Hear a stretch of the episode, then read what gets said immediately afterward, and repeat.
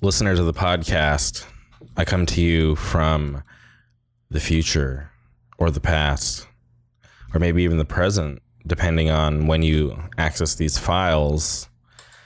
But it's the night before Sound and Fury, and I'm really excited. This fest has been something special for a really long time, and every year I try to downplay going to the fest just because the thought of being around a million people for pretty much the entire day listening to hardcore doesn't sound that appetizing just because I'm super antisocial and weird about being in crowds. Not the biggest fan of fests. So I try to pretend like I'm not that excited. But when the time draws near, I get pretty amped up because I know that the fest always, um, excuse me, always delivers. So here I am editing a podcast the night before when I should be getting some rest because it's going to be a long day. But I bring to you a pretty special episode. I love Southern California hardcore so much. So when I can have a band on from Southern California, it amps me up. I'm super excited to be able to have them on and show them to you guys if you're unaware. This week we travel to San Diego and we have on Sean from Slow Decay, which in my opinion is a band that could make some noise if they decided to. Talking to Sean, I didn't realize that this wasn't something that they weren't trying to do full time. I was a little surprised by that, but it does make sense because their members are in other bands, so I understand. But in their group of friends, I feel like Slow Decay is some band that can do stuff. If that makes sense. It's really late. I'm sorry. But Slow Decay is awesome. Sean's awesome. I'm really happy he came on the podcast and talked to me. Shout outs to Michael for connecting us. So without further ado, please welcome Sean Austin to the podcast.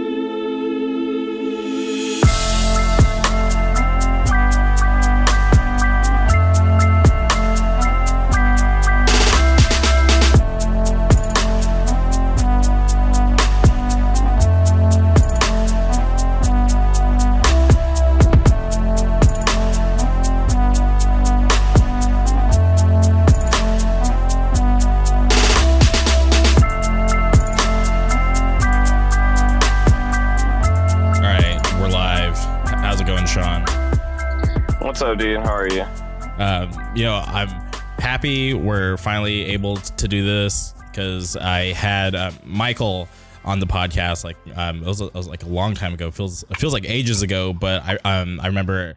Uh, I can't remember if it was on the podcast or after the podcast. We uh, talked about um, trying to get you on because he said that you'd be a good person to have on, and I've always been a fan of Slow Decay, so I was down to do it like right when he mentioned it. So I'm happy um, we're finally here. Yeah, man. Thanks for having me and appreciate the uh, support. Hell yeah. Um, let's just jump right into um, Slow Decay. Can you talk about uh, how the band started and where it all came from? So Slow Decay was actually the first like band that I've ever attempted to like start.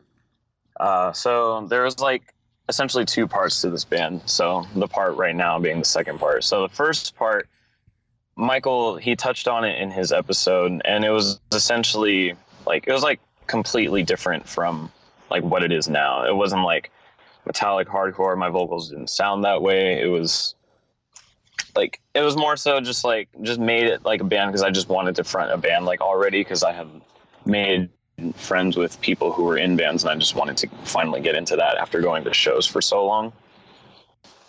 But I feel as though like everyone hates or like has an issue with like their first like attempt at a band, and this one was no exception.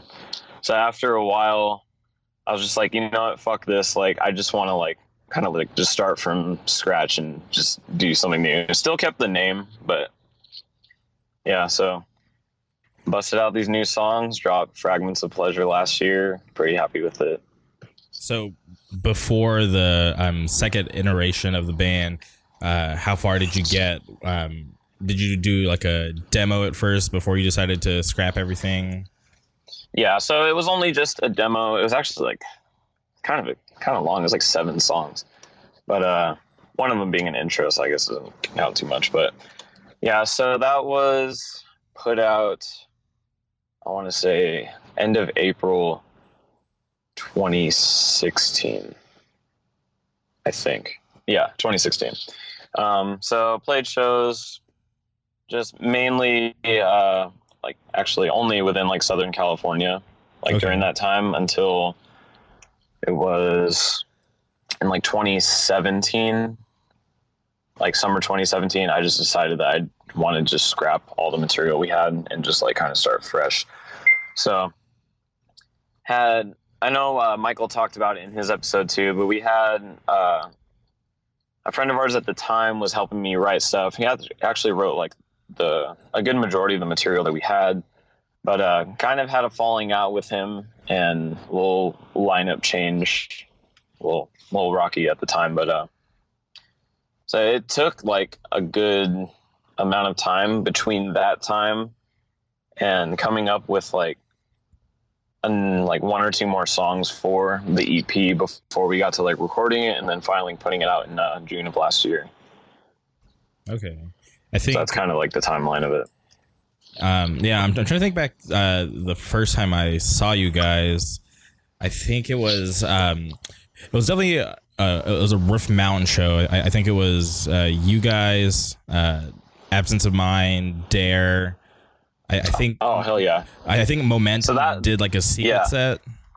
yeah. So that show was really really cool because uh, it was, to my knowledge, like the first hardcore show that Riff Mountain had, and it was kind of cool to uh, introduce the people who ran the space and would frequent it. Uh, kind of introduce them to like you know like what hardcore is for those who have little to no understanding.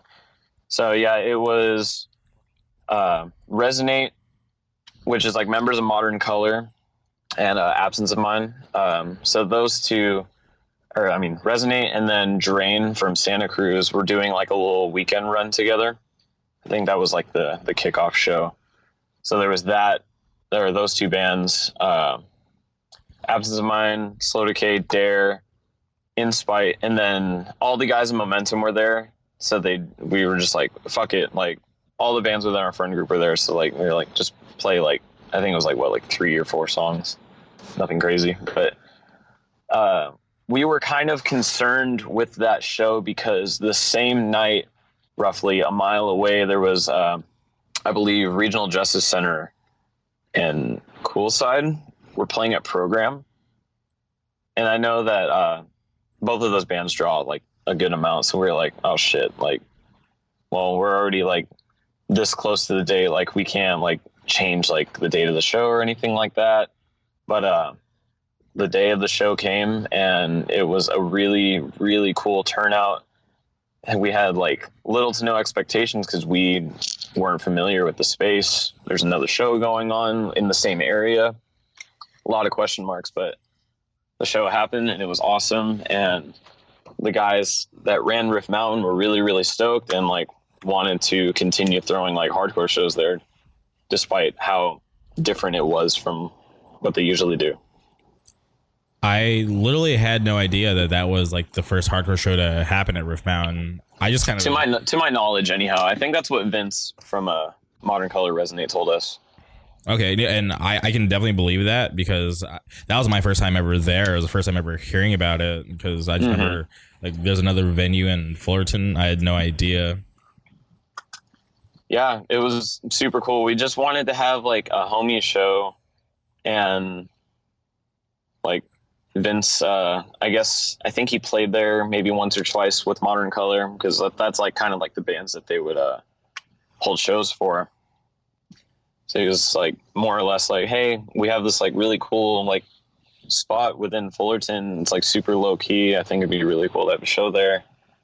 And we did, and it was awesome. And then had like a good run for a year until unfortunately got uh, shut down.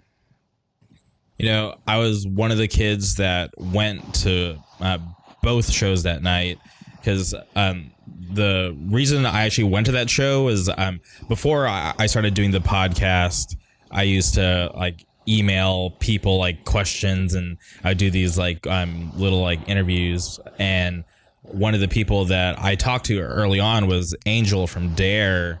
And I always used to ask the people I was interviewing to um, to give me some bands that we should be keeping an eye on, and he gave me like a list of bands, and uh, turns out uh, Slow Decay and Absence of Mind were on that list. So I was like, I checked you guys out on uh, Bandcamp, and I was like, okay, this is cool. This is like some bands I've never heard of, so I definitely want to go check them out. So that's what led me to Riff Mountain that night, and I'm a huge Coolside fan, so I was like, okay, I was like, I'm pretty sure I could make it work depending on uh, the set list or, or, the set time, excuse me. And luckily, I was able to catch um, uh, Absence of Mind, Slow Decay, and I saw Momentum.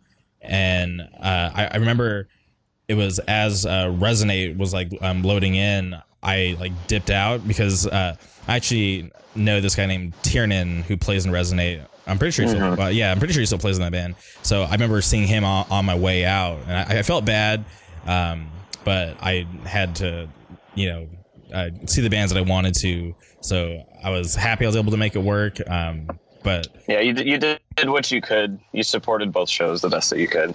Yeah, and I paid for both shows, so oh yeah, just supporting the scene the best that I can. Yeah, definitely. Well, thanks for coming out, man. Uh, first off, I want to say shout out Dare. I love all those guys: Angel, Marco, Anaya, Aaron they're out there doing the whole damn thing right now, and it's just crazy what all the shit that they are doing and have lined up for themselves. But um, yeah, I actually think the guys, some of the guys in Dare, actually after their set or after the Drain set, had also went to followed the same steps you did and went to program after the show to go see uh, the show there. so you weren't the only one to do that. Yeah, it, it's uh, cool to have um, you know multiple venues running cool shows, and it sucks that they happen on the same night. But it's um, you know also great that we can you know support both shows and uh, you know just drive across town to see like some cool bands. Yeah, I mean, I'm just happy it worked out for both shows. Like to my knowledge, I, I think like from what I know, like that show like had like a good turnout, and ours did too, and it seemed like both were like a good time. So I'm glad that neither of them like got shafted. For sure, yeah, because we, we never want to, uh, you know, see uh, anybody, you know, have like a crappy night. We want everybody to, you know, do good. Oh yeah, absolutely. So, uh, are you like what part of San Diego are, are you guys from? I, I feel like there's a weird um like affinity with knowing like like where bands are from. Yeah, so Slow Decay, we are actually 100% San Diego. We're not like displaced or anything like that. Um, so there's four of us in the band. Two of uh, two of us in the band are also in absence of mind, Gino and Ryan, who do drums and bass respectfully. Um, we actually, the three of us actually live together, oh, along with along with two other people. Okay. So there's five of us that live in like the San Diego State area here in San Diego and then Michael lives in like the Clairemont Mesa area, so like a little like northwest of us. Not too far though. That's awesome. I uh I, I used to live with uh, friends and I th- like had some like the greatest times like uh, of my life just getting into like the most random shit at like the most random times of the day. Oh yeah, it's never a dull moment living with uh, these guys. that much I can say. How did you guys all meet? Was it just through going to shows, or you guys know each other um, like in high school? Uh, literally just shows. So Ryan, I met going to shows at the Che Cafe. I, if I recall correctly, we met at a uh, Turnstile show at the Che.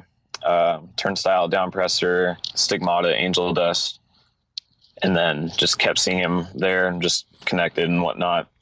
Uh, and then he played uh, in this band Frustrated for a little bit, so I knew him through that too. Um, Gino was in like the similar friend group that Frustrated was in, so I met him through that.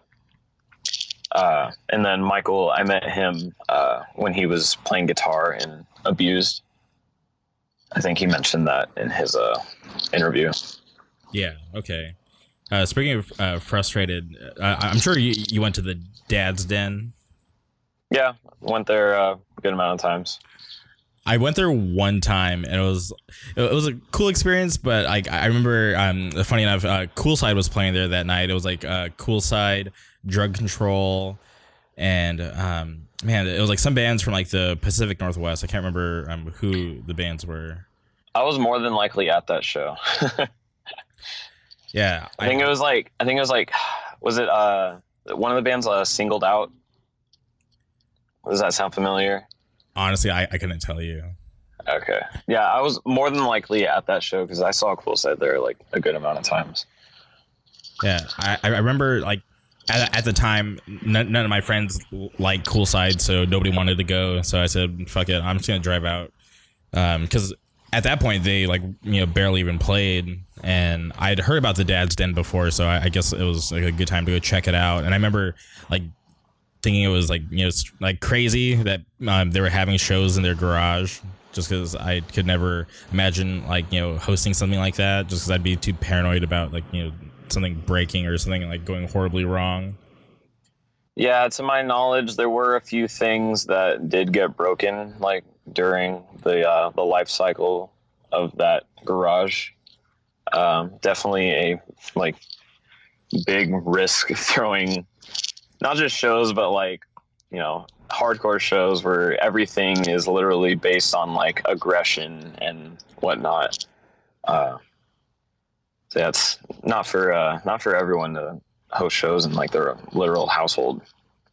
Yeah, it's something I would never do. Like I, I uh, told the story on on the podcast before, but I remember I, I went to this house show and, and like th- this girl literally had the show like in her living room and I could not believe that her parents allowed it. Um, I can't believe she thought it was a good idea, and uh, her her carpet just got ruined. That was like the one thing that I just remembered, and I was I dude, so I can't bad. even fathom like that shit. Like, I get stressed out. Like our our apartment is like a big hangout spot with like all of our friends. Okay. And uh, I get stressed out sometimes. Uh, we'll host like uh, Thanksgiving, Christmas, like parties and whatnot. So it's cool to just get everyone together. But like the entire time, I'm just like kind of like stressed of like like throwing away trash and like keeping everything like neat and whatnot, and like not like kind of like people not being too loud because we have had like we have been loud in like the past uh, and like have had like cops calling us. So I'm not like trying to like build that reputation, you know. So like there's like like it is a good time, but at the same time there's always like this like anxiety like building up inside me of like just wanting everything to like to go chill. So being able to like throw shows in like a house, like I would I personally would like never do that. I would need a venue. yeah, I, I, I would like prefer that uh, just because I it gets too hot in garages. Uh, like like I, I don't think I've ever been to a garage show where I wish it was in a, in a real venue because I'd just end up just like super sweaty and feeling gross. Yeah, I mean, there's like definitely like a time and place for like house shows. Like they can just pop off and it'll be like a super cool time. But then there's other shows where like it would work if it was it would work better if it was in a established venue with like a good PA system and adequate lighting and like a stage. So, uh, have you always lived in San Diego? Uh, no. So I lived here when I was younger, and then I moved when I was in like fourth grade to uh, good old Hemet, California. Damn. Fucking. I I love getting people's reactions when I just say that word Hemet because it can I they can either go like, oh, where is that? Like I've never heard of it, or they have heard of it and their immediate reaction is like genuine like disgust. You know, I I've driven through there a bunch of times, and like a long time ago, I used to be in a hardcore band, and we got booked to play in Hemet. It was at this uh, roller rink. I don't even remember the name. Oh. The wheelhouse. Oh yeah, there you go, the wheelhouse. and I remember I was so stoked because I because at the time it, like MySpace was a big thing, so I randomly um, sent the promoter like a message. I was like, "Hey, I noticed you guys don't have any like locals like on the show. Can my band like drive out and play?" And it was um, I'm trying to think of the lineup. It was Know the Score, uh, Steel Nation, Fight Like Hell, and um, somebody else I can't remember. But I remember being so excited because there was a stage and it, it was like like a pretty big space. And I remember my band, uh, we were the only ones to play on the stage. And all the other bands, for some weird reason, uh, um, just played on the floor. And like the whole night, I couldn't like figure out why. I was like, "Man, did I just like not get the memo?" But, yeah, so whenever I hear Hemet or anybody mention it, like that's like the memory that you know comes to mind is me playing out there. Yeah. Yeah, I didn't go to like too many shows within the Hemet area. Um, I was like in the like my early like high school years, so like it was like it was like a new thing to me. So I didn't really know like too many of like the bands, like the local bands or like the local venues. And then my parents were also kind of like uh, like kind of like weirded out by like oh this is like you've never like done this before, so it was like kind of new to them too. But uh, I, I only ever went to one show at the Wheelhouse, and it was like it was like Lionheart headlining, Donnybrook, and then uh, Sovereign Strength. But uh, I think it was uh, on a school night, so I, I just stayed for Sovereign Strength and Donnybrook, and then left before Lionheart. But I don't really like that band, so it was no loss. For sure. Uh, I think there was a in the uh, right next to my high school. There's like a big shopping center with a Walmart super center, where just all the kids would just fucking bum around and whatnot. Uh, there was a pizza place called Pizza Factory there, and they would hold shows sometimes. I don't know how they went about organizing or like who was like responsible for just holding shows inside the pizza place. Like they would move like all the tables and everything, but I saw like uh, a few like local shows there too. Uh, specifically, uh, this band Deer Life. I I don't know if you're familiar with them. I think they're from like Hacienda Heights. Uh, them and uh, I think this other band? Uh, Women and Children Die First. it's like super throwback bands, but yeah, yeah, I didn't go to I didn't go to too many there. Um, I actually before I had friends and also my own license. Before I had friends who could drive. Um, my like once my parents were like cool with me like going to shows, uh, I would actually they would actually be cool with taking me and some of my friends and my brother to uh, shows down at Soma, uh, the Epicenter that was in also in San Diego, the Glass House in Pomona, uh, and uh, Chain Reaction as well. So shout out to my parents for being cool with taking us, shit, like driving like an hour and a half, like one way for us to go to the show, and then I know my my mom would just like bring like her laptop with her and just chill at a Starbucks for like a few hours while we were at the show, and then come and get us like when it was over. yeah. Shout out to your parents for doing that because I think that's really awesome. It reminds me uh, when I was in high school, uh, when I was like still getting into hardcore. I, I had this friend. Um, his name is uh, Patrick, and he eventually dropped out, sold out, you know, did his thing. But I'll never forget. Uh, his dad took us um took me him and one of our other friends to go see terror it was my first time ever seeing terror and i was like so like pumped up because i was like hell yeah like i never thought i'd be able to see this band and like his dad was just so down like to have us like you know uh, go out there and like you know, have a good time, and I'll like you know never forget that. And I was always like thankful for his dad being like super chill to like do that for us. Oh yeah, it's like they're definitely like the reason. Like I was able to like you know see like so many bands and shows, and like when I was in like high school too, I was like pretty big into like like going to like Warp Tour and whatnot. So the fact that they were down to like front me money for that, and like granted, I would like do stuff to like help out around the house and like you know like earn money like through that, but uh, the fact that they were like down to do it like as like to the best of their ability, like I really really appreciated it. It wasn't until like it was like my junior year of high school, so this is like 2008 around then 2008 2009 i had friends who were like seniors who had like their own cars and license and whatnot so i was able to go with them. And then once i got my own license and car like i was able to just do it like own free will what a feeling that was. Just curious, when was the last time you went to Warp Tour? it was shit i think it was was it 2017 i got in for free. Uh that was like the only reason i went. It was the year that hatebreed played. Okay, yeah, I'm pretty sure it was tw 2017 because that was actually the um, last time I went to. yeah uh that was a cool year um i think it was like hatebreed the acacia strain uh microwave was pretty cool i'm a i used to be a super big dance gavin dance head so like but like the kurt travis era Okay, So I know they still play songs from that from uh, the two records that he was on. So I caught a little bit of their set. Uh, shit, who else played? I saw a little bit of Knocked Loose. Um, yeah, I'm, I I don't really remember who else played. Oh, that was the year Waka Flocka played.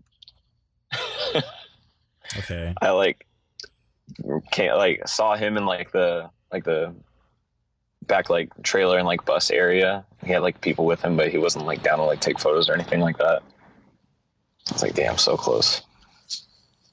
I remember. Yeah. So uh, I I went that year because I, I used to work for this um, uh, like printing company um, in Orange County, and one of my buddies, uh, he's the, like the the merch guy for the Ghost Inside, and he asked me if I wanted to help him uh, work with uh, Falling in Reverse to just to do merch for them uh, for one day in Pomona. So I, I told him I was down just because I w- wanted to um, do merch and just like kind of hang out with him. And that day, I only was well, like I was able to see Knock Loose, and then I watched Neck Deep.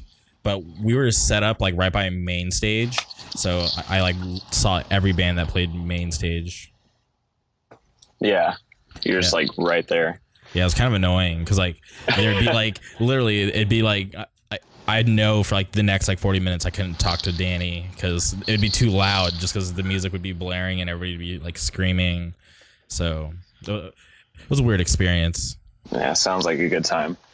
I had to stop by, like I remember swinging by the fucking uh, falling in reverse uh, like merch area just to see what what was going on. It was like right during like their meet and greet too. So I was like, oh shit, that's him in the flesh, You know, Ronnie himself.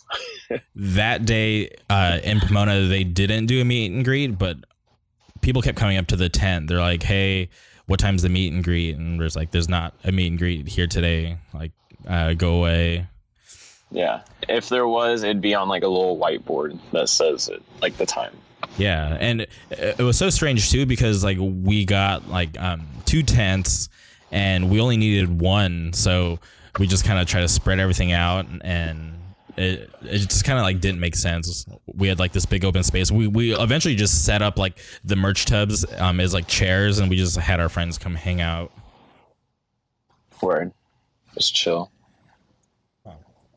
But- yeah like i like i like going to warp when i was like younger but like going like thank god i got him for free because like i wouldn't pay for that shit like regardless of who was playing but uh it was just just too much it's like it's too hot. It, like lasts all day, and like it's just too much going on. I Just can't handle it. Maybe I'm just getting too old.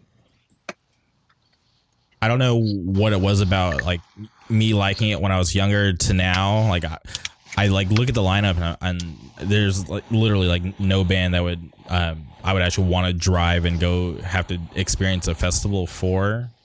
I'm like Yeah, I'm at the point now where I'm just like uh, I was like I kind of want to see that band, but I'll just wait till they come back like on like a tour. I, I don't want to go to a festival. yeah, and like an actual like venue setting too, because like outdoor like festival type doesn't do like the live show justice. Yeah, because normally it's, they're like shorter sets, and sometimes the sound can be pretty bad. Oh yeah, absolutely. Especially like so many like stages like within close proximity of one another. Like it's just it's just too much. Speaking of uh, festivals, uh, I'm assuming you're going to Sound Fury next week. Yes, sir. Okay. I was like stressing out because I'm a general manager of a Jamba Juice. Shout out Jamba Juice. okay. Um, but I was like stressing out high, like super hard because uh, San Diego Pride falls on that same weekend. Mhm. and I have like a good amount of like my staff are like LGBTQ um, and whatnot. So they were all looking forward to like taking like the time off and you know go see the Pride Parade and whatnot. And uh, I like you know like first come first serve when it comes to like requests and whatnot. But like a lot of my management needed it off, and I was like, oh fuck, like I like like granted I'm like you know I'm top dog.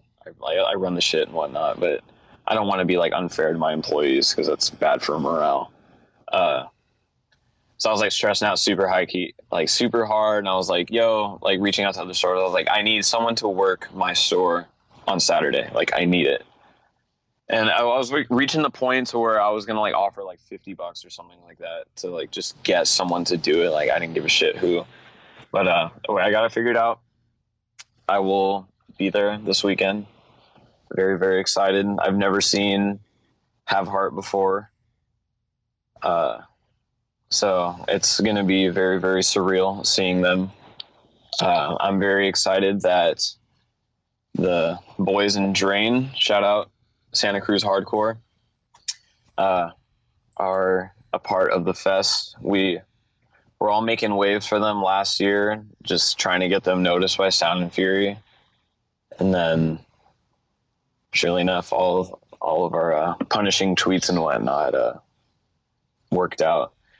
Not saying that's the whole reason that they got on, because they are an incredibly talented group of people, and I love them very much. But uh, I'm glad they're getting the recognition. Yeah, getting the recognition that they deserve. Hell yeah. Um, kind of want to back it up for a second. Um, you said you've never seen Have Heart. Um, I remember when they announced that Have Heart was getting back together and playing the fest. I saw like people online of are trying to like um, act superior to um, the fact that they've seen Have Heart before. They're trying to shame like the younger generation who wasn't around when Have Heart was active. I'm just curious. Um, did you experience any of that um, at all? Um, no, like I was into them when like they were active, but like I listened to them and whatnot. I had like uh, songs of Scream the Sun and like the things we carry like on my iPod and whatnot. But it wasn't enough to like where I wanted like I wasn't like into them enough to like where I wanted to like see them live because I was like a stupid little like metalcore kid at the time. I was like fuck like 2007, 2008. Uh but uh no like i didn't i didn't see too much on my timeline of people like kind of like acting like like elitist attitudes and whatnot it was more so people that were just bitter that they missed out on a ticket because it was taken up by people who want to see have heart and those people that don't have a ticket felt as though the people who just want to see have heart didn't deserve like their sound and fury pass and i'm like that's not like it's like equal opportunity like they have every right to be there just as much as like you do and like it sucks that you don't have a pass but you know like at that point you're just crying about it did you have a trouble getting uh, Sound and Fury passes when they got released? Not at all. I uh, hit up the pre-sale. I always do. I have no um, issues with buying Sound and Fury like tickets or pass like ahead of time before the lineup comes out because I know it's always going to be like a quality like lineup. And I'm like, I'm in San Diego. I'm like, I mean, with traffic, I'm like two and a half, three hours away. Like that's not that far, and it's always more like, yeah, the fest is sick, but it's also cool just seeing everyone and kicking it and all of that. So yeah, I grabbed, I snagged one of the pre-sale ones. Uh, I think they did that before they announced Have Heart. Yeah, It was, like, it was like it was like a day before or something like that. yeah, they, they, they shut out like the email. It was like that Thursday. They're like, "Hey, pre-sale's gonna be up." It was only for like a couple hours. Yeah. So yeah, it, yeah, it was like for like four hours or so. It was like eighty something bucks. I was like, fuck yeah, like why wouldn't I? You know. Uh, I'm not too big on like the after shows and whatnot, just because like if you're, I'm at a, like a hardcore fest like all day, like, like I don't really want to go to like another show that starts at like 11 and is gonna stretch all the way until like two or three in the morning last year I went to the Cold Cold World War Hungry show and it was fucking sick. And I'm I mainly just went because War Hungry and Cold World like it's not every day that they play. And who knows, you know, when they're gonna like come out to like Los Angeles again. So I went to that one. It did stretch out like pretty late, but this year uh, I kind of just see the after shows, especially with this fest of like selling out so fast.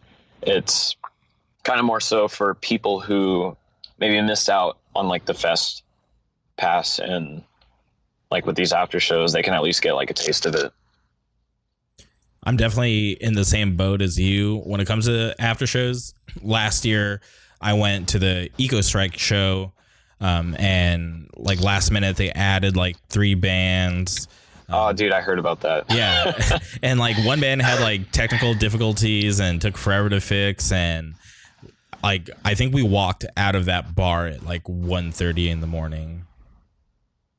yeah i think it was uh my drummer gino he went to was that the triple b showcase one Yeah, This is Ecostrike, yeah. Uh, I think he went to that because Candy is like one of his favorite bands right now. I believe they were playing that. But he's like texting our group chat like about it, and he's like, "Dude, they just added like these fucking bands, and like this shit was like just barely just started. Like this shit's gonna go on for like until like four in the morning." I was like, "Yo, have fun with that." Yeah. Like I was I'm be at chilling in the Airbnb. one point I was like sitting at the bar like nodding off because I was so tired. Dude, it's exhausting. Like, you know, we're literally at a hardcore fest that, you know, doors are like at what, noon, one o'clock, and it stretches like all day. Like, it's it's tiring. Yeah, you know what? What, what I'm curious about is um, last year, like up in the the balcony area, I feel like there was always like so many empty seats, so it was always like a cool option to go up there and chill and maybe like catch a set from up there. I wonder if this year if it's gonna be more packed since like it sold out. Yeah, I mean, did I don't know if last year sold out. I think if it did, it was like within like the last like week or two that before the fest. But um, I mean, like throughout the day, seating up there wasn't an issue at all. It was more so like at nighttime because I think they also stopped like the reentry and whatnot. Because I was up in the balcony for some bands. I saw Citizen rotting out up there, and it was like pretty packed to where I like couldn't sit. I was just like standing leaning against the rail. Um, I feel like it'll be the same this year. Like, yeah, this the fest is sold out, but face facts, there's like a lot of people who are just gonna go just to see Have Heart. Um, so maybe they'll get there later in the evening. Um, that's like kind of what I'm expecting anyhow. But uh, I just hope that in regards to the Belasco, it's a wonderful venue. I liked it a lot more than the Regent, but uh, my only gripe is like the uh, the smaller stage upstairs of like getting in and out of that single doorway, and then like the overlapping set times. I understand like there's like you know deadlines, like the show's got to be over by a certain time, all this shit, but it kind of just sucked with like two bands that you wanted to see with overlapping set times and then getting in and out of like that small room upstairs. It was just like such a hassle. It was like like the overlapping set times just reminded me of some like warp tour shit like one band's playing on one stage and then this other band you want to see is playing on a different stage at like the same time and you have to like catch like a little bit of one set and then go to the other Yeah, definitely agree with you on that. Last year, I was downstairs. I caught like I think maybe two songs of Trail of Lies, and then I had to rush upstairs to see Distort. And then all, I also had had a factor getting back out of that room to catch the next band on the big stage. So like, dude it was yeah, it's definitely like a nightmare. many people for one small doorway Yeah, like, it- Like, it- I- I- it's so I- insane. it was so stressful like i think it was a day by day and war hungry like overlapped and i was like are you fucking kidding me well that that is one thing i did like about the Regent though it was just one stage and you know you're just in that room the whole time Yeah. uh Did you ever go um, to Sound and Fury when I was at like the um, Earl Warren showgrounds? uh only once uh 2012 that was my first sound and fury You know, that was one that I missed because my roommate at the time uh, left without me. I was so mad. Um, but um, going back to that that venue, I, I like that they had like the two stages, like you know, side by side. So you're just, it was just basically bouncing back and forth. So um, it wasn't like you know we didn't have to deal with like getting in and out of like some random room with one doorway. Yeah, Earl Warren was cool. It, it just got really hot in that big tent.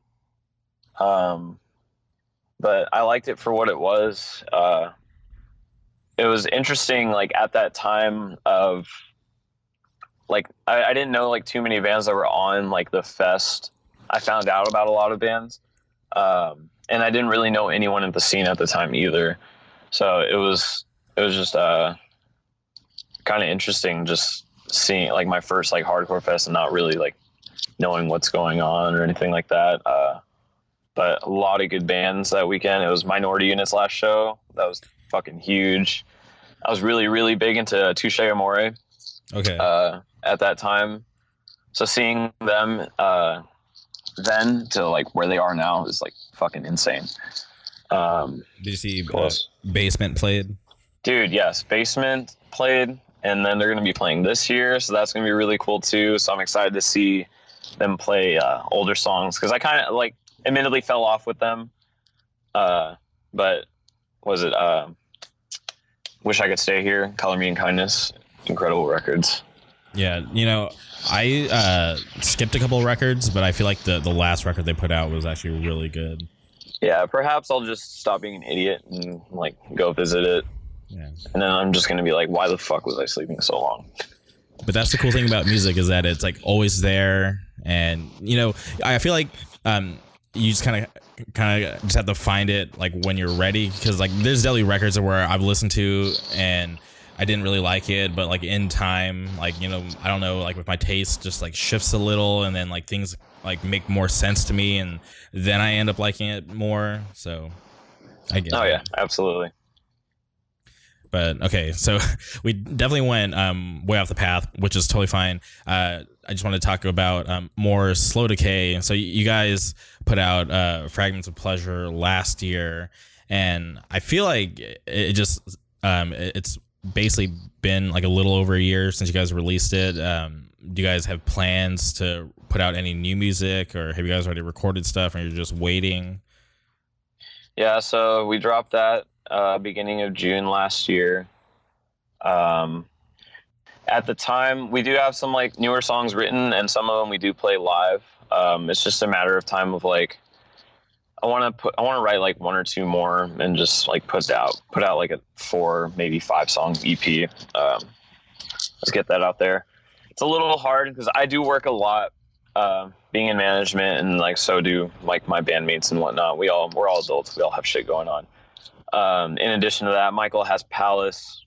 Um, Gino and Ryan have Absence of Mind, and they just dropped their LP that they've been focusing on for a long time, and it's been getting incredible like reception. Uh, I mean, both like good and bad, but Yeah, I, like any press is like good press. hell yeah. Like I, in in their case right now. I feel like it definitely sent like you know crazy shockwaves like through Twitter, and it, for me it was weird because um I you know been a fan since I did that interview with Angel, and I you know listened to the new record when it dropped, and I was like okay, like I, I can definitely get into this, and then like I just saw like a ton of love like day one, and then I don't I don't know if um like the haters just didn't um get it on day one or if it became cool to hate overnight but then like literally the next day i just saw like the opposite. I just saw like a ton of people like you know throwing like shade and like talking trash on the record and i was just like I never really like to get um like you know too involved in drama. So i, I just you know sit back just mind my own business because you know whatever people can have their own opinion. But it was just so crazy to me to see like so many people like you know speak up about how much they like hated the record. Yeah, well, so the whole thing with that, it's so funny because the like the marketing that they did leading up to it, Gino made like these advertisements and whatnot, and pretty much telling everyone you're gonna hate this record. okay. Like they did shit with it that it's like you know people are not gonna like it and they're okay with that because what's important is that they do. Like they fuck with it super heavy. They put a lot of time and hard work into it. Um, but yeah day one was just nothing but love from everyone. And then all it takes is like that one person to like just say something and like that person may like you know have like a lot of connections and then it just it's just out there and then boom like it just like it's just like goes like viral.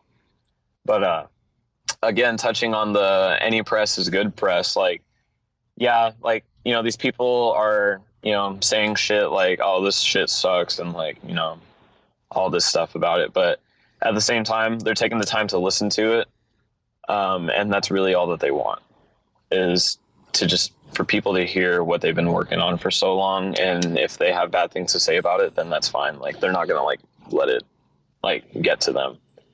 They're just gonna smile and keep on going. And again it's like working out in their favor. They have some like cool shit coming up. Literally going to japan with a modern color in november. Yeah that's awesome. That's crazy. Yeah that that was a crazy that's some crazy ass shit right there yeah because it, it's, it's not every day that bands go to um, japan No, I mean it's cool, like just straight up being able to just tour and like play a show in like a different city or state, but to like literally fly to a different continent and like play shows over there, like that's something completely else. But I'm I love those guys with all my heart. Very very happy for uh, all the love they're getting and for what's uh, coming up for them. Hell yeah. Okay, so um, getting back to slow decay. So um, you said you, you were just talking about how you're um, you're wanting to write more songs. Yeah, I mean, slow decay is like it's not like my my priority. Like, it's it's like I definitely love playing shows and I love hardcore, but um, it's not like I want to make it like a full time thing. You know, it's just like something to do. Uh, like aside from like all the shit that I have going on, and I don't want to take too much away from like what the other guys have like going on for themselves. So I'm not sweating it too hard. I'm just like if we have time to, um, then I would love to. Uh, yeah, I would like to get some new shit out um, by the end of the year for sure. I don't want to go too long without putting out new music. Yeah, I would definitely be into that because, like, having a whole year um, with uh, that um, EP uh, is cool, but then it's just like, man, like that came out last year, and, and those songs were like bangers. It's just like I, I, I want to hear what you guys can do now, you know? Cool, thanks, man. Uh, yeah, I'm gonna I'm gonna try and push for it. Uh, so hopefully they're down. I know Palace is like trying to work on some new stuff uh, within the coming weeks, and uh, I think AOM's like already kind of brewing up some new stuff t- too. So uh, if we have the time for it, uh, I was just Yeah. uh, uh, curious. The, the the name "Fragments of Pleasure" is there like a special meaning behind that, or did it just like sound cool? Uh, I mean, I like the way it sounds. I think it sounds pretty fucking sick. But um, at the time, uh, touching on like the title as well as the song, I was just like going through shit for myself at the time and just realizing like I don't know, like the little like the little like good parts of I guess like good aspects of my life are like I don't know. It, it seemed to just like the bad outweighed the good, and I don't know. Like at the time, like the good like wasn't necessarily like enough to like offset it. Okay, so you just kind of got um, literally uh, fragments of pleasure. Yeah, pretty much. Okay, That that lyric in the song, it's like fragments of pleasure, a lifetime of pain. So like, yeah, just the bad outweighing the good there.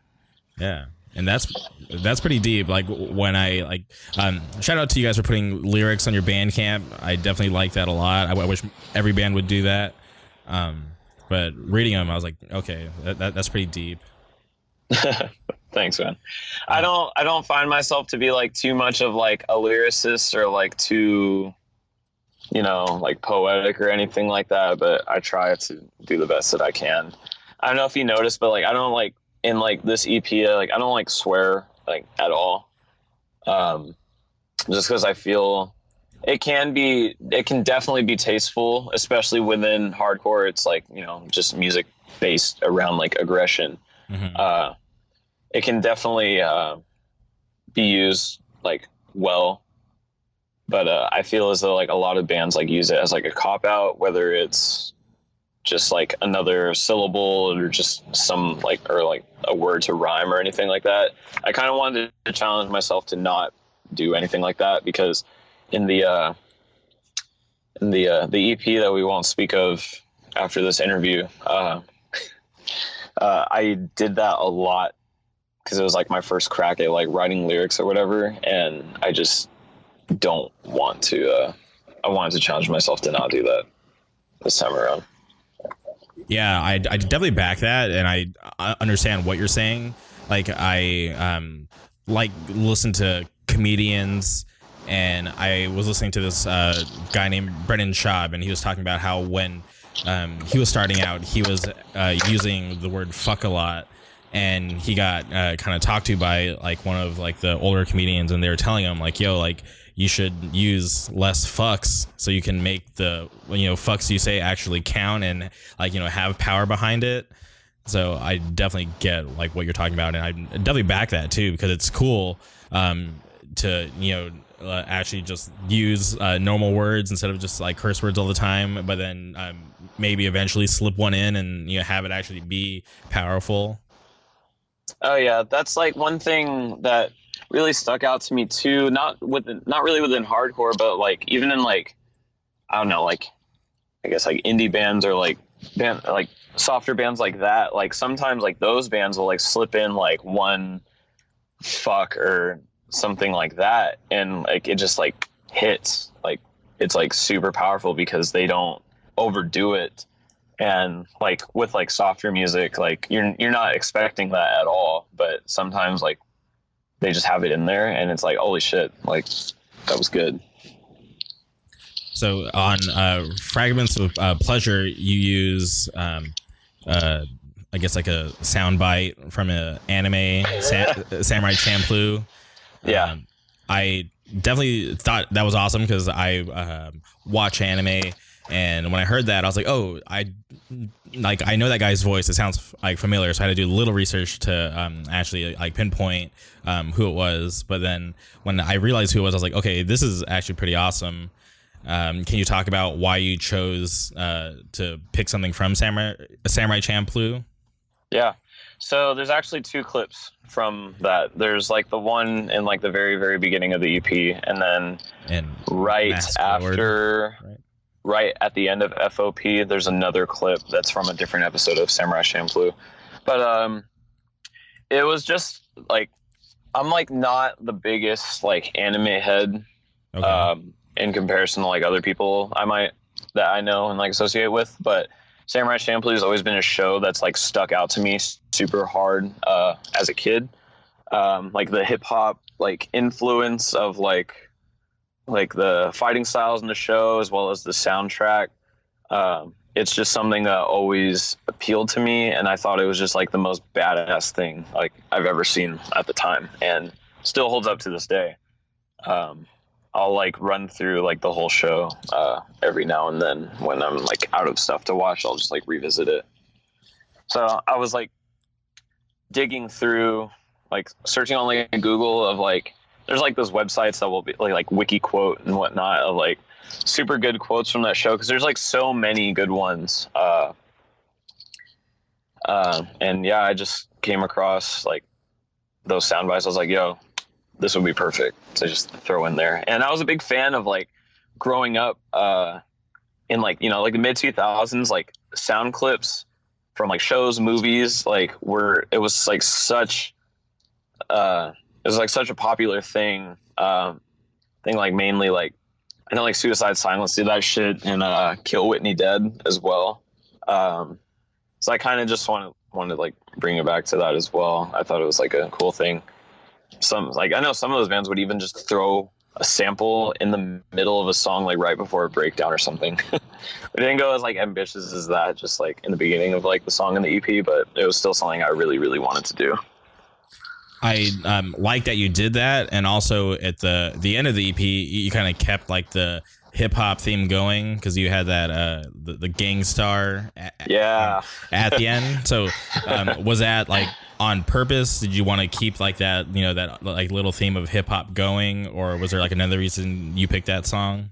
Yeah, uh, specifically Michael Michael and I actually really really enjoy Gang Starr, and uh, we we talked about it at one point. We wanted to have like some sort of like like hip hop like beat or like sample to like just like fade out like once like the EP ends.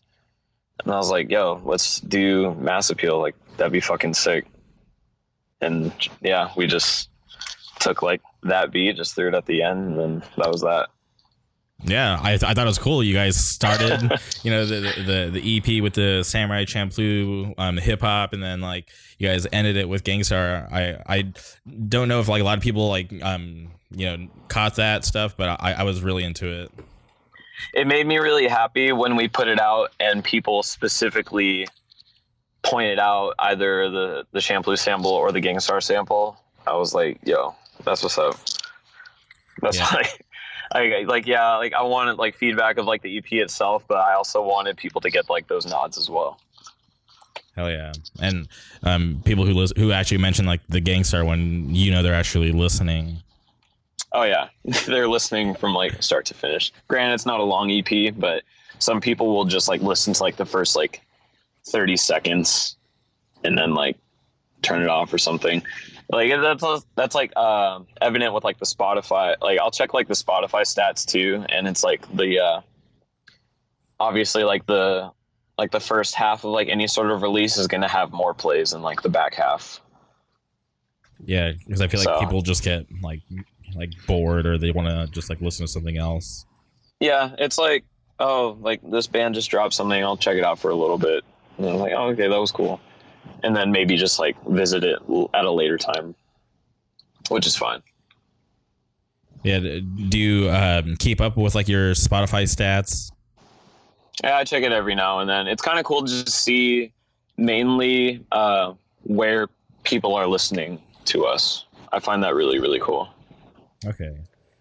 I used to um get obsessed like when I would uh when I started my actual website, I would get obs- like obsessed to see like who's clicking from where and yeah.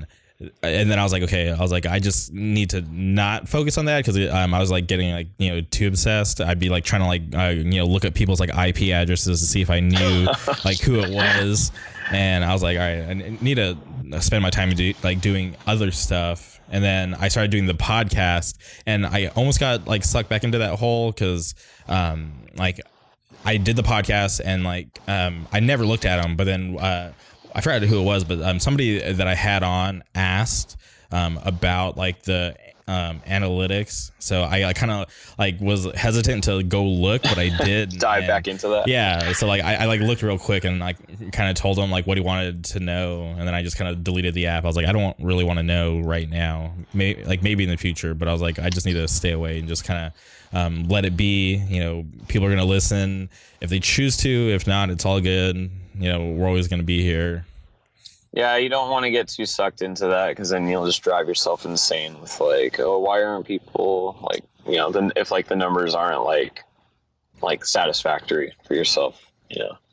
Yeah, and uh, especially with this, like I'm finding, um, you know, people are just kind of like stumbling upon it, like you know, at the most random times, and people are actually going back in the catalog and listening to like older stuff. So it's just like I, I'm like, obviously this is like newer for me, like you know, numbers and stuff. So it's just like I, I yeah, I can't be too like obsessed about that right now. Yeah, it's definitely cool that you're just doing it at all. So Thank like you. when uh when I uh Michael had told me about it, um, and then I had learned that like Sal and Xavier had also done this as well. I was like looking through like the catalog, and I was like, you actually like have hit like a lot of like pretty like noteworthy bands. I was like, oh, this shit, like this dude's doing it. This is sick. I'm gonna be honest. Um, at first, it was uh, like obviously just an idea, and then like things started to um, you know start moving, and I was um, like. I, I was afraid to see it be um, like a thing, so I would take weeks off. Like I, I would purposely um, try to like do things like super last minute, knowing they wouldn't come together, so I wouldn't have to do the podcast. But then some of my friends um, kind of just like pushed me in the right direction. They're like, "Yo, like you got something good here. Like stop being lazy and just like do it." Because like you know people are gonna be into it. Just you just have to be consistent. So um, shout out to um, my friends for pushing me in the right direction, and shout out to everybody who is um, willing to give me the time and come on the podcast because everybody that I've had on has been like super like you know nice, and I'm like very grateful to everybody that's been on. Yeah, man. Shout out to your friends for uh, pushing you. And yeah, from what I've talked to, you know, Michael and Sal and X, like they all said like it was really cool, easy to talk to. I was like, okay, cool. Like I've never been like interviewed really before, so it's like also like new to me. So I didn't really know like what to expect too much. But yeah, it's been sick. Keep doing what you're doing. Thank you, and I, I definitely get that a lot. Um, like this like form of media, like people are like you know doing it for the first time, and I always just try to keep it um, you know same vibes with everybody, just be myself and.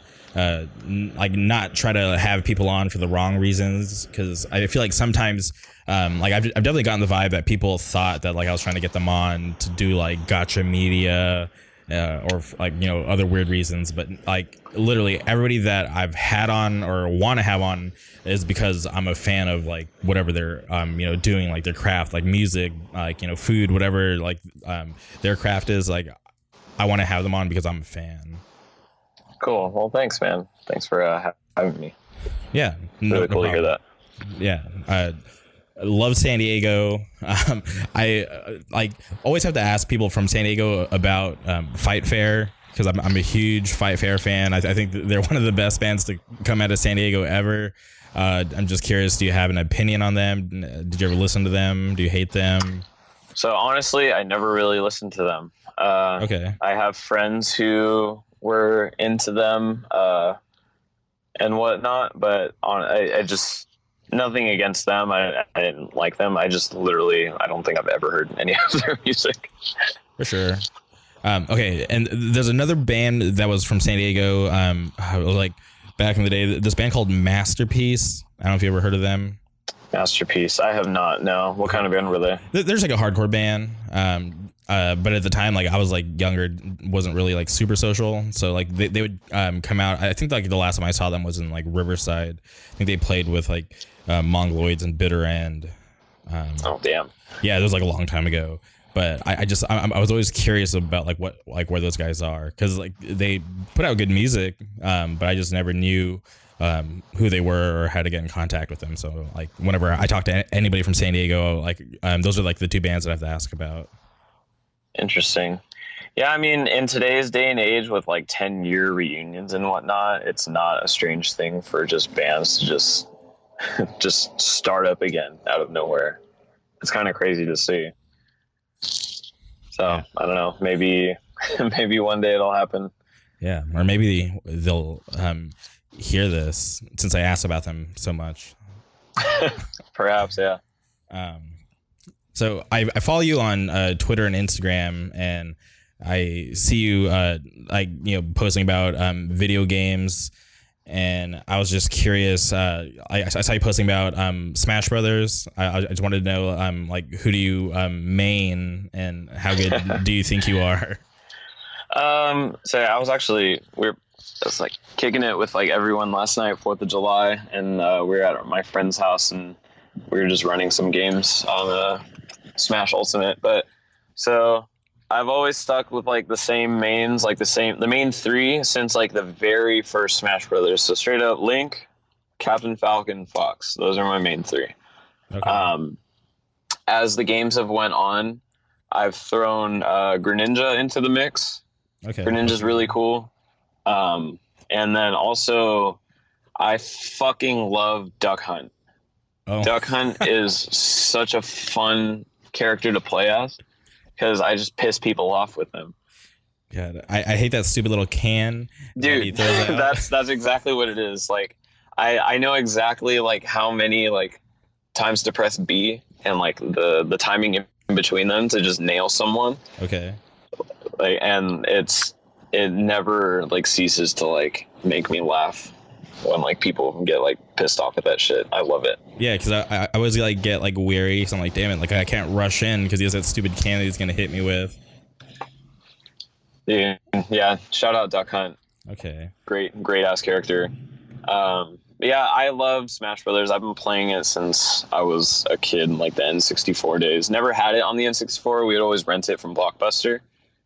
Um but once my family got a gamecube we got melee and it was just like just constantly on that shit and just we unlocked all the characters super quick and like all the, the event matches and like doing classic and adventure mode with everyone.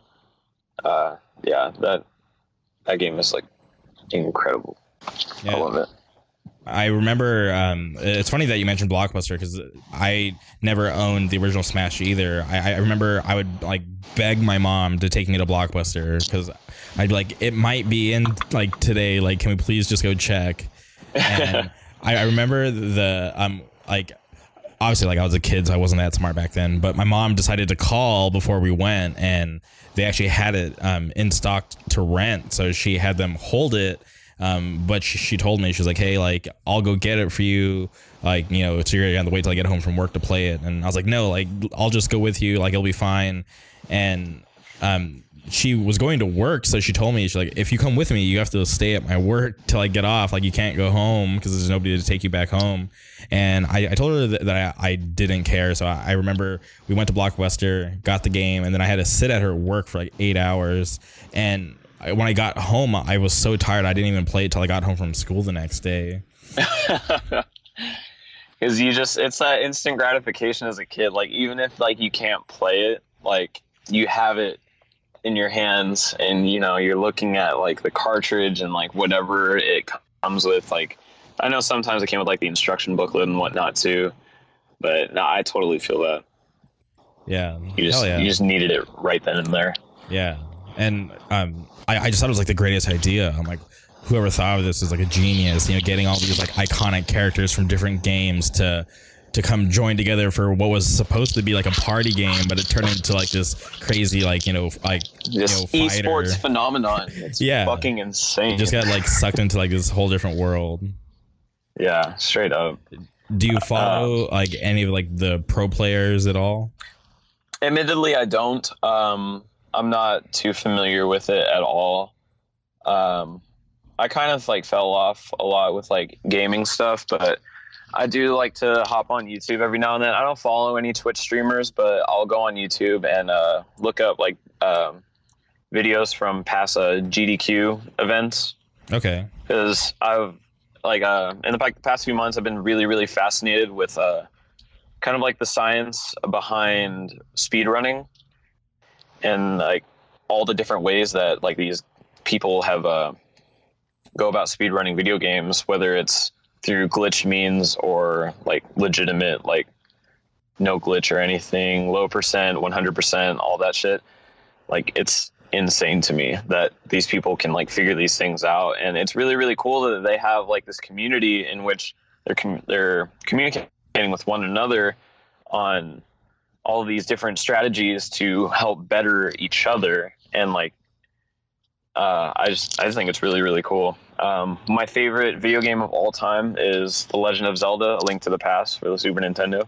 Okay. And there was uh, these two runners who each did like their own run of that game, in which one of them did a uh, low percentage swordless run of that game, which it's a Zelda game. Like you know, like the sword is like the Master Sword is like literally like the icon of that game, aside from like the Triforce or whatever. But like the idea of running through a Zelda game without a sword and like having to use all the other items in the game to like beat it was like mind blowing to me. Where like I had to watch it, and then this other one was the same game, but it was uh, I think it was a modded ROM on played on emulator, so it was a one hit kill. Like regardless of how many hearts you had, if you got hit, like you died right then and there. And that game, when you beat it, it tells you at the very end like how many times uh, you died and uh, also like saved and quit. So like, I remember when I first beat that game, it was like it was like in the hundreds. So the fact that someone can run through this game like without getting hit once it was fucking mind blowing to me. I'm just really curious, um, because like most people, when they talk about Zelda, people like you know prop up like Ocarina of Time. So for you to not say that that one's your favorite, um, you know, I, I think I it's, like- receive a lot of shit for that. So, uh, I never played Ocarina of Time like during like the N64 time, and I tried to like visit it. I bought it on like when I had like the it was either Wii or Wii U. I had bought it on like the like the the shop channel, whatever. okay. I tried playing it, and like, there's just games that just don't age that well. And to me, Ocarina of Time was one of them. Like, I just didn't really like enjoy it. And I know that they did like a remaster version. I think it was like what for the 3DS, but uh, yeah, I just don't think like the original game aged that well to the point where I would enjoy playing it. Whereas like so many games nowadays, especially with uh, these indie developers, are taking on to like retro graphics and like top down and like you know like 32 bit and whatnot. It's like working out in their favor because like nostalgia is such like a huge thing now. Uh, and that's why I love Link to the Past so much because I will never ever get tired of that game and like how deep it is, and it also like it's just timeless. It's it it will just always look good.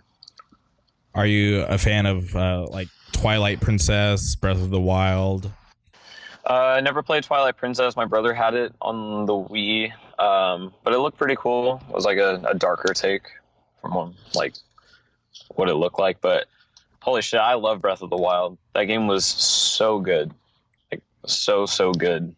Okay. Like all the like all the little things in it. Because I was a big, I'm a big fan of the Elder Scrolls series as well as uh, Fallout.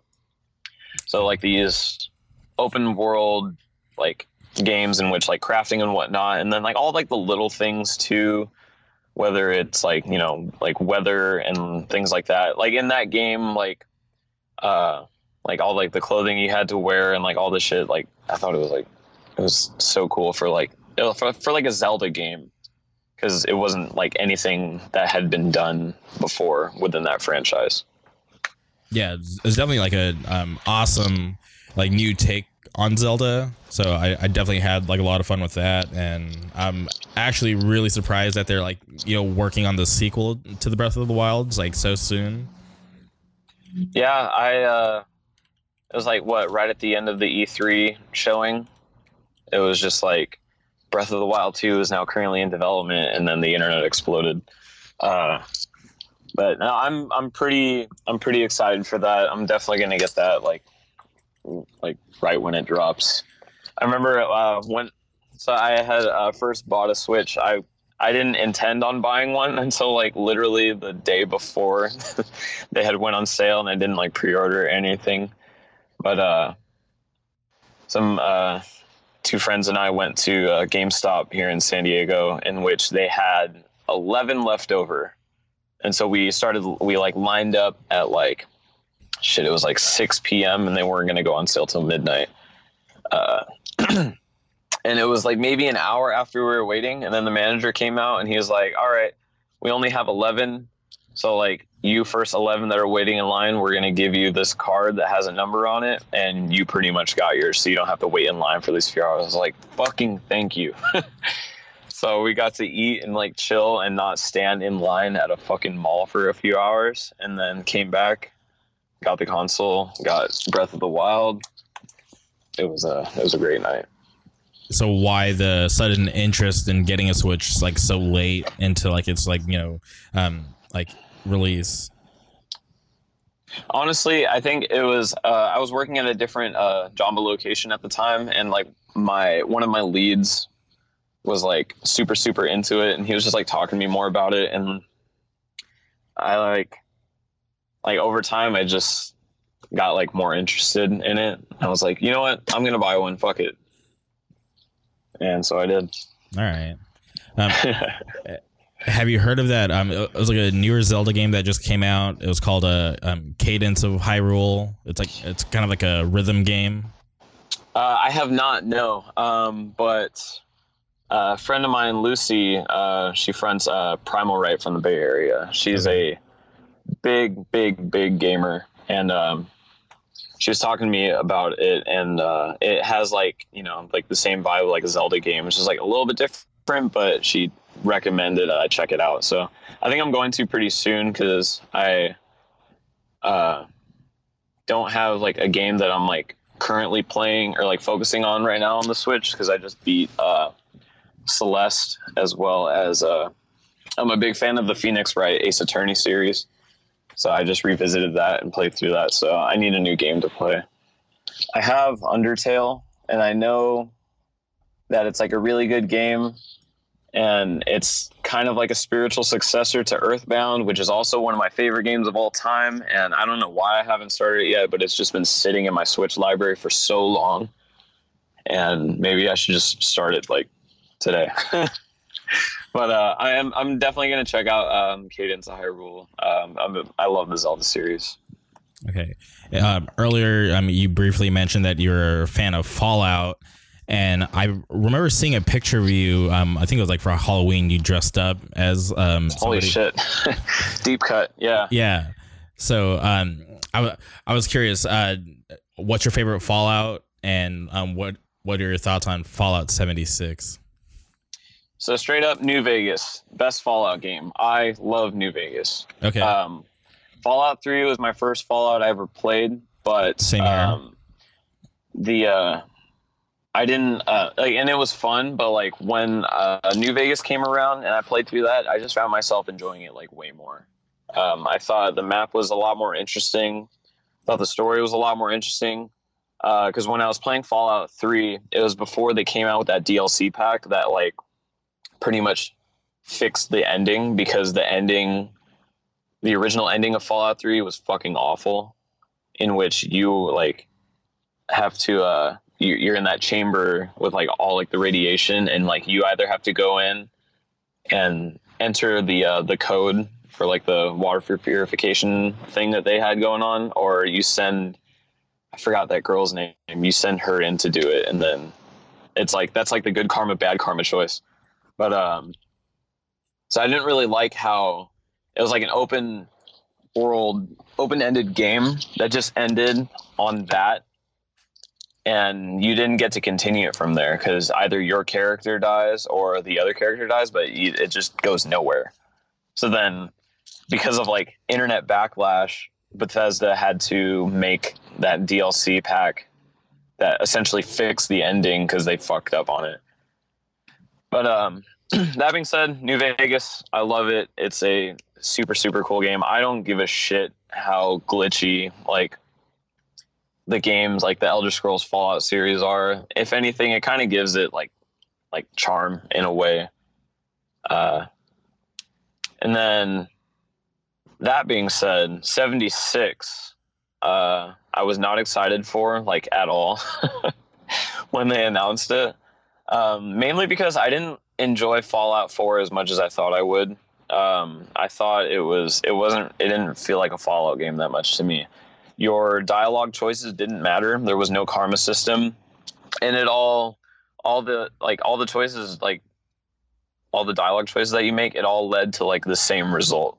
So it just felt like nothing. Um, and it was like multiple endings and whatnot, but it, it just wasn't too much of like a captivating story to me. I didn't really like the what was it the uh, like making like your own base and whatnot that didn't really appeal to me uh, and then like going like and helping like other settlements and whatnot it just it i don't know it was just it just didn't feel right it felt very very shallow uh, but it looked really good um, the map was pretty big it was fun to explore but uh 76 i didn't play at all because I don't know, a multiplayer Fallout sounded cool, but like the more that I was like reading about it and whatnot, I was like, this doesn't sound that sick at all. And again, I didn't like Fallout 4, and it was pretty much based. It was like the same engine and whatnot. So, yeah, no, I was good off that. Okay. Yeah. Um, Fallout uh, Three, I I loved. Um, New Vegas was the one that I didn't beat because um, it was like uh, really glitchy in the very beginning of its release. And I remember one night I was playing, I literally spent like 40 minutes just like doing shit, and then I fell through the map and I didn't save. And I got so mad. I was like, I was like, I, I can't do that again. Like the 40 minutes that I just spent, I was like, I don't want to do it again. Like, cause I'm really stubborn. So I was like, fuck this. Like, I'm never playing this game again. Yeah, well, it's like you invest like that much time into it because I've been there too. Like you invest a bunch of time into something, and then like that's like that type of shit happens. You just have to take a break and like come back in like a day or two, and then redo it. So um, I honestly didn't think that you're gonna say that New Vegas was your favorite, um, but that pick is interesting. Um, so the company that made it, um, Obsidian, are you like familiar with them? Yeah. Okay, so they have a newer game coming out called the The Outer Worlds. Have you seen like the footage? For Oh that? yeah, yeah, yeah. yeah. So I uh, I haven't uh, I haven't been keeping up with that. Um, just when they like had first announced like the trailer for it, but it looks fucking sick. Yo, I'm very like, excited for it. serious Fallout vibes. Like when I saw that, I was like, "What is this game?" And I was like, "I'm, I'm super excited for it to come out because I, I think it looks awesome." Yeah, I'm very very excited. It looks really really cool. So I'm not I'm not like the biggest on like too many like AAA titles because especially into like today's like gaming economy of like people like mm-hmm. releasing unfinished games and then like Uh, uh, releasing DLC or season pass and all that. It's just like a big like middle finger to like the consumers. Um, that's why I've been playing like more like indie games. Uh, but that game like like I love I love New Vegas. Like Obsidian, got to show them some love. So I'm excited for it. Okay, hell yeah. Um, so speaking of like indie games, like uh, you're, you're talking about how like the retro looks like coming back. Um, there's this game that I'm playing right now um, called Moonlighter. Have, have you heard of it? I have not no. Okay, I, I got to send you um like a link uh, so you can check it out. But um, basically, like you're, you're like this guy. Um, I'm, I, I'm like you know not doing a good job of telling the story, but basically you're this guy who has to um, explore these dungeons. Um, and when you explore the dungeons, you um, collect items from killing enemies, and then you like run a shop, and you can sell the items to eventually get better like equipment, armor, um, and then you can uh, go to the city and like uh, buy like newer stores that come into the city, so it's easier for you to like acquire um, certain items to progress. But it's like super cool, like like like super like you know dungeon crawler. Like you should definitely check it out. It's like my new Yeah, obsession. Send it to me. Uh, I'll definitely uh, check it out. Yeah, and um, like I play it on uh, uh, my PC, but it's on Switch. So like I'm not Okay, sure if you have any other consoles or if you um have a PC. As uh, I'm on Switch and uh, PS4. PS4 I don't play as much. I literally just use it for like Netflix, Hulu. Okay, for sure. But uh, yeah. Hell yeah. Um. Well. Uh. been doing this for about an hour and a half. I'm trying to think uh, if there's anything else that I missed that I wanted to ask. Oh, you know, um, one last thing. Uh, Slow Decay, you guys have a show coming up um, with uh, Vatican, um, Life's Question. Uh, who else is on that bill? What? Uh, type typecast. So that's the uh, Summer of Fear three tour that they're doing. I'm very very excited to be a part of it. So yeah, it's Vatican Typecast Life Question at program August sixth. Uh, also on the bill is uh, Infirmary, badass group of kids from San Jose. Shout out to all of the Bay Area. They're all really really cool. Uh, protect Jarrett at all costs.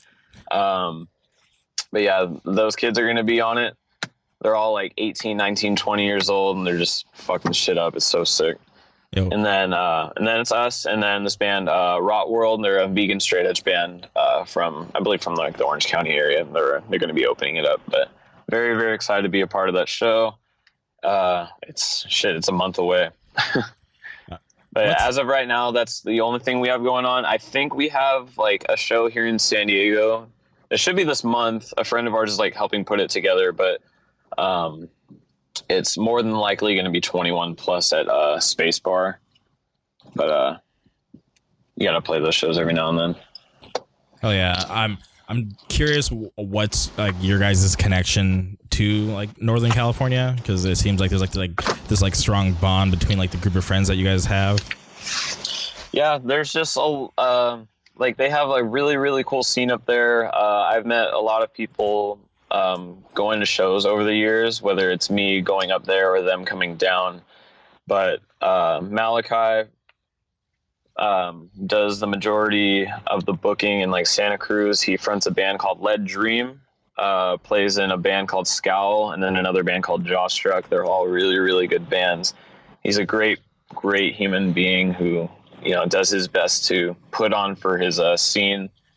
Uh, I love him very much.